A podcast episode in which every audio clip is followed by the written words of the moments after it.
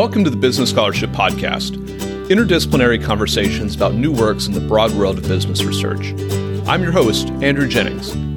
If you like what you hear today, please consider subscribing to the podcast or sharing with others who might like it too. And if you have ideas for future episodes, let me know. My email address is andrew at andrewkjennings.com, and I look forward to hearing from you.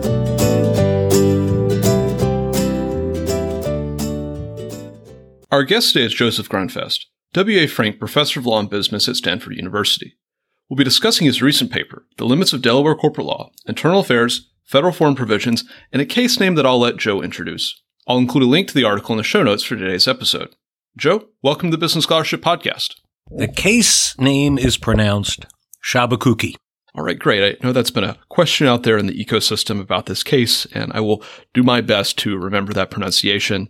Uh, the paper is about uh, federal forum provisions, which are sometimes also referred to as the Grundfest solution. I wonder if you could open with some background of what these provisions are, uh, what their history is, and maybe what their purpose uh, has been. You know, whenever you come up with a solution, there has to be an antecedent problem. So let's start by describing the problem. Well, back in 1933, when Congress adopted the Securities Act, it created concurrent jurisdiction. Plaintiffs could bring Securities Act claims either in federal or state court. And for decades, the vast majority of these federal actions were quite rationally filed in federal court.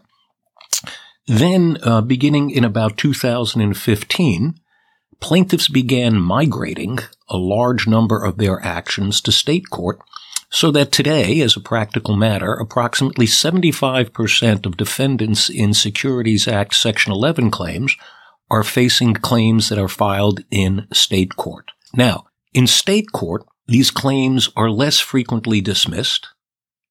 And what that means is that causes of action that if they were filed in federal court that would have been dismissed wind up having settlement value because they're not dismissed in state court. So the perception is that we have an increased amount of Section 11 litigation, and much of this Section 11 litigation is of a lower quality than existed before the litigation migrated to state court. And as we see an increase in state court Section 11 claims, we also see a rapid increase in the price of D&O insurance, which is perfectly rational. If you're going to have more claims and if the claims are going to be for larger amounts, the price of insurance is going to go up. And federal forum provisions are designed to address this new evolution by simply saying that Securities Act claims that traditionally were litigated in federal court should stay in federal court. And it's a charter provision that basically says that. And so that's the Grundfest solution. It's a simple solution to a potentially large problem. All right, so let's talk about that solution a little bit. Let's talk about the Sciabacucchi case. What did the Chancery Court confront in that case? What did it hold? And how does that holding fit into or not fit into existing Delaware precedent and statutory law? Well, Chancery and Sciabacucchi held that federal forum provisions were invalid as provisions in Delaware charters and by implication also in bylaws. And the logic behind that decision, in my view, is extraordinarily fragile. Simply put, I don't think it works. The court relied on several different assumptions and, and, and interpretations of the law. And, you know, let's just take some of them one by one. One of its major assertions is that purchasers under the 33 Act, plaintiffs in Section 11 claims, are not pre-existing stockholders. Now, what's fascinating when you read Sciabacucchi is you look at that assertion and you look for a footnote with citation support. You know what you find? Nothing. There is no citation support. You know why there's no citation support? Because there is no citation support. The proposition simply is wrong. If you look at SEC filings, you can find lots of examples of situations where registration statements disclose that existing stockholders are going to be purchasing. And there's a very common phenomenon in today's equity markets that's called order splitting. If an institutional investor wants to buy 100,000 shares of a company, they don't buy 100,000 shares in one trade. Nobody does that anymore. Instead, what they do is they split it. And for example, they might do 100 trades of 1,000 shares apiece. Well, if the institutional investor is not a pre-existing stockholder for the first thousand shares, they certainly are a pre-existing stockholder for the next 99 transactions and 99,000 shares.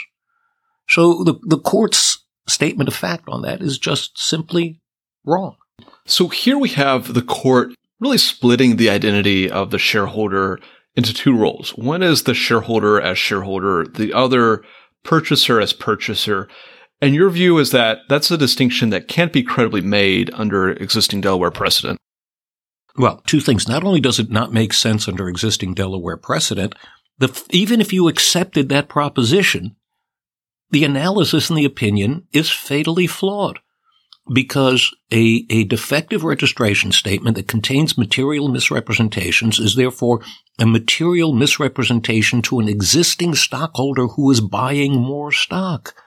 We know from Malone versus Brincat that that's an internal violation of an existing fiduciary obligation of the board and of management not to lie to their stockholders. A defective registration statement is a traditional internal fiduciary breach. It's a lie by management to existing stockholders, and it can't be distinguished from a classic internal breach. So that's the Delaware side of things. Where does the Securities Act and federal precedent weigh in on this? Well, federal precedent here is fascinating because Sciabacucchi also makes the assertion that federal forum provisions are against the federal regime because they prevent plaintiffs from suing under state law and the statute provides for concurrent jurisdiction. It's a very interesting argument, but there's only one problem with it. And it's a big problem. There's existing Supreme Court precedent that says that that logic is just flat out wrong. All right. The case is Shearson versus Rodriguez. And in that case, the Supreme Court is looking at an arbitration agreement and that arbitration agreement clearly says that you're going to arbitrate a Securities Act claim. And the defendants wanted to get out of the agreement, and the Supreme Court said no. Even though the statute provides for concurrent federal and state jurisdiction and nowhere provides for arbitration, the Supreme Court said that the right to litigate in either isn't so fundamental that you can't arbitrate. And if you think about it, it's pretty clear that if the Supreme Court will allow for arbitration, which is not a forum that's defined in the statute, how could they not allow for the litigation of a federal claim in federal court when the statute provides for that form of venue? So a fortiori, you read Rodriguez, it has to be the case that you can force litigation under federal law of a Securities Act claim into federal court. In addition to the doctrinal concerns around Sciabacucchi that you highlight, you also note a few pragmatic issues that this holding might carry forward in the future. What are those and why might we be concerned about them? Well, if Sciabacucchi is upheld on appeal, I think the results are very adverse for Delaware and Delaware jurisprudence. First, if it really is true that Section 11 claims are external, as Sciabacucchi says, then think about the implications. Section 11 liability arises because the board has failed, among other things, in its obligation to draft and approve an appropriate registration statement. Well, if that activity is external, then the state of California could adopt a regulation that requires that directors spend six hours uh, in videoed review of every registration statement um, in consultation with their lawyers uh, in order to demonstrate due diligence. Well, you know, traditionally Delaware would say that's a violation of the internal affairs doctrine because we in Delaware get to control what happens with regard to anything in the boardroom. But then California would be able to cite Sciabacucchi and say, hey, wait a minute. Sciabacucchi makes clear that the Section 11 litigation, that all of this stuff is external. If it's external, it's not a violation of the internal affairs doctrine. So Sciabacucchi unfortunately is setting Delaware up for conflict with sister states by narrowing the definition of what constitutes internal affairs. And that's totally against Delaware's historic approach, which has always wanted to expand the definition of internal affairs. But wait, there's more.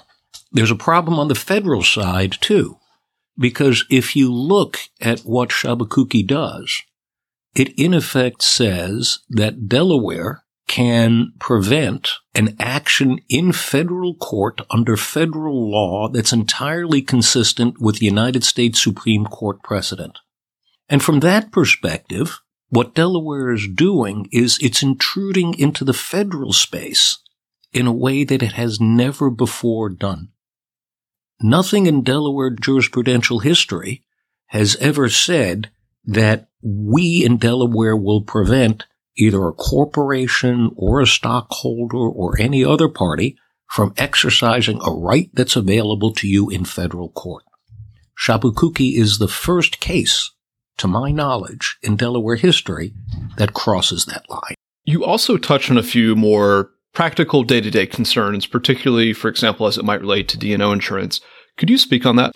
Oh, sure. I mean, if, if Sciabacucchi is upheld, Delaware Supreme Court, then the price of D&O insurance, which has already increased very significantly by some of the data that I've seen, you know, median retentions have increased by a factor of 10 from million dollars to 10 million dollars for tech IPOs. And that's, that's a huge effect. And premia, um, the, the amount that you have to pay have increased by a factor of four. And that's on top of the fact that you're getting less coverage because your deductible is that much higher. So if Sciabacucchi winds up being held on appeal, um, uh, insurance rates are going to continue to go up, and they could go up even more substantially than they have now. Uh, there's a separate question. Will other states then say, gee, what we'll do is we'll allow federal forum provisions, and then you get a different form of, you know, competition. And if other states allow federal forum provisions, will the insurance market respond by saying, for example, You'll pay higher premia if you're chartered in Delaware, but if you're chartered in, for example, let's let's assume Nevada, all right, uh, just to pick a random state, decides to allow federal forum provisions, but you know your premium will be significantly lower if you're chartered in Nevada. That will put IPO issuers in a very interesting position because there will then, for the very first time, be a precise dollar penalty that you have to pay for the privilege of chartering in Delaware. Sciabacucchi, I think, interacts in an interesting way with some of the debate around mandatory arbitration provisions and bylaws. And you could imagine that opponents of these provisions might see this case as a little bit of a victory. Is that the right way, or is that an accurate way to look at it?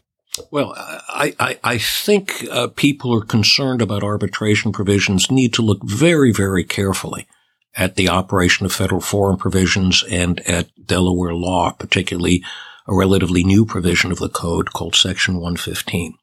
So first, federal forum provisions. They are profoundly and inexorably anti-arbitration.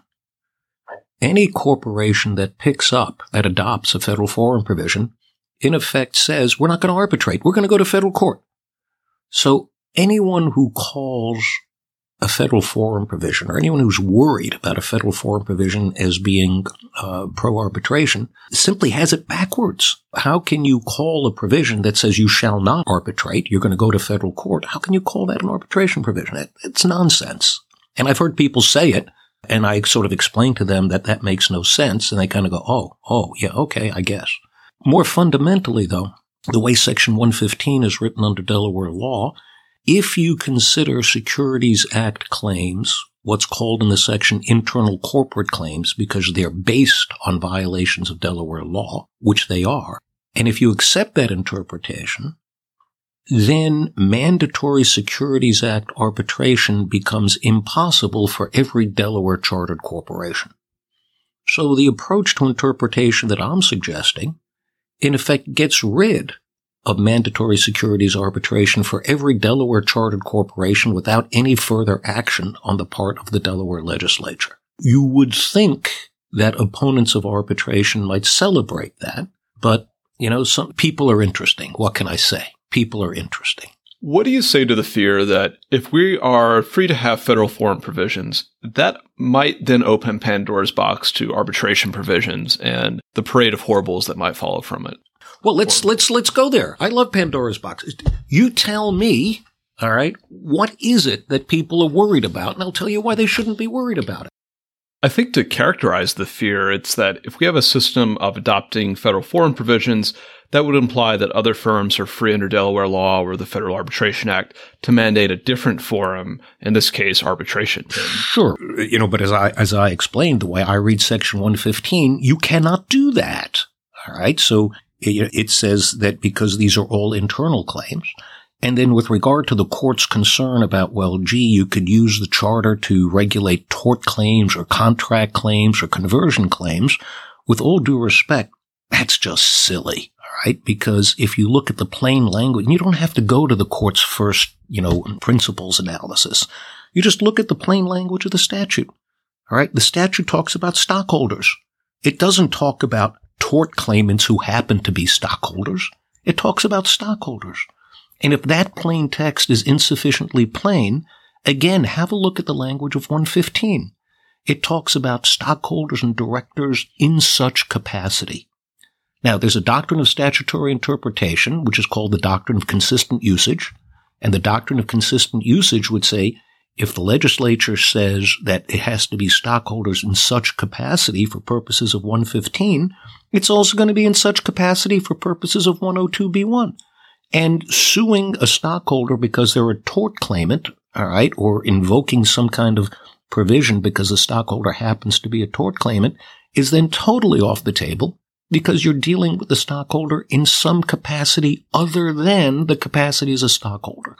So all of these parades of horribles and all of these, you know, sweaty, nightmarish visions, forgive me. Simple textualism gets rid of all of them Nobody has to worry about that at all. How should companies and practitioners be thinking about this holding? Is this something you expect that's going to be of limited duration and the Delaware Supreme Court is going to correct the error as you see it? Or do you see this distinction that you think isn't a real distinction between purchasers and stockholders continuing and maybe sh- Shaba Sciabacucchi. Sciabacucchi. And perhaps and and and see the holding of Sciabacucchi carry forward and really have an impact on Delaware practice and securities litigation. I'll make you feel better. There's a very prominent lawyer in New York who cannot say Sciabacucchi for the life of him.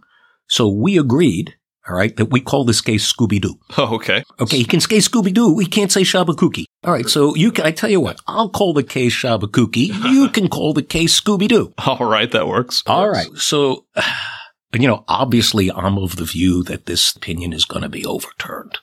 There's so much wrong with it, all right, that I can't imagine the Delaware Supreme Court saying, oh, okay, we're happy to affirm an opinion that's clearly wrong on its face in terms of factual assumptions, and that's clearly wrong uh, in terms of how it approaches controlling United States Supreme Court precedent. I'm happy to bet that the Delaware Supreme Court doesn't go there. All right. The other thing is, if the court rules under whatever theory that you can't have a federal forum provision, that's going to create a wide variety of doctrinal issues that will be more serious for Delaware jurisprudence than any problem, if any, that's generated by recognizing federal forum provisions. So, you know, if you look at it from a legal or a policy perspective, in my view, the, the clearly better way to go is to say federal forum provisions are entirely fine. All right. Uh, you just look it on the face of the statute, entirely consistent with the statutory text. No problem. Let's move on. Joe, what open questions do you think there still are, or what would you like listeners to take away from this paper in Sciabacucchi? Well, I think as a practical matter that words have meaning. The words of the statute need to be respected. The Delaware legislature uh, enacted the DGCL. The DGCL, I think if fairly read, clearly and unequivocally supports the validity of federal forum provisions. And it's dangerous when courts get involved in the kind of purposivist analysis that animates Chancery's opinion in Sciabacucchi, because the danger is that an individual chancellor is substituting his or her value judgments for the pronouncements of the legislature. And that's problematic. Our guest today has been Joseph Grundfest, W.A. Franke Professor of Law and Business at Stanford University. We've discussed his recent paper, The Limits of Delaware Corporate Law, Internal Affairs, Federal Forum Provisions, and Sciabacucchi.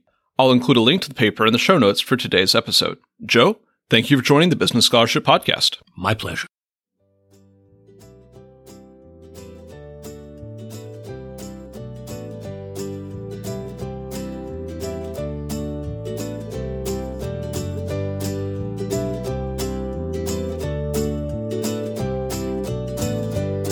Thank you for listening to another episode of the Business Scholarship Podcast. If you like what you heard, please consider subscribing to the podcast or leaving a rating on your favorite podcast app, or let other people know about it too. If you have suggestions for future episodes, please let me know. My email address is andrew at andrewkjennings.com, and I look forward to hearing from you. Until the next time, I'm your host, Andrew Jennings.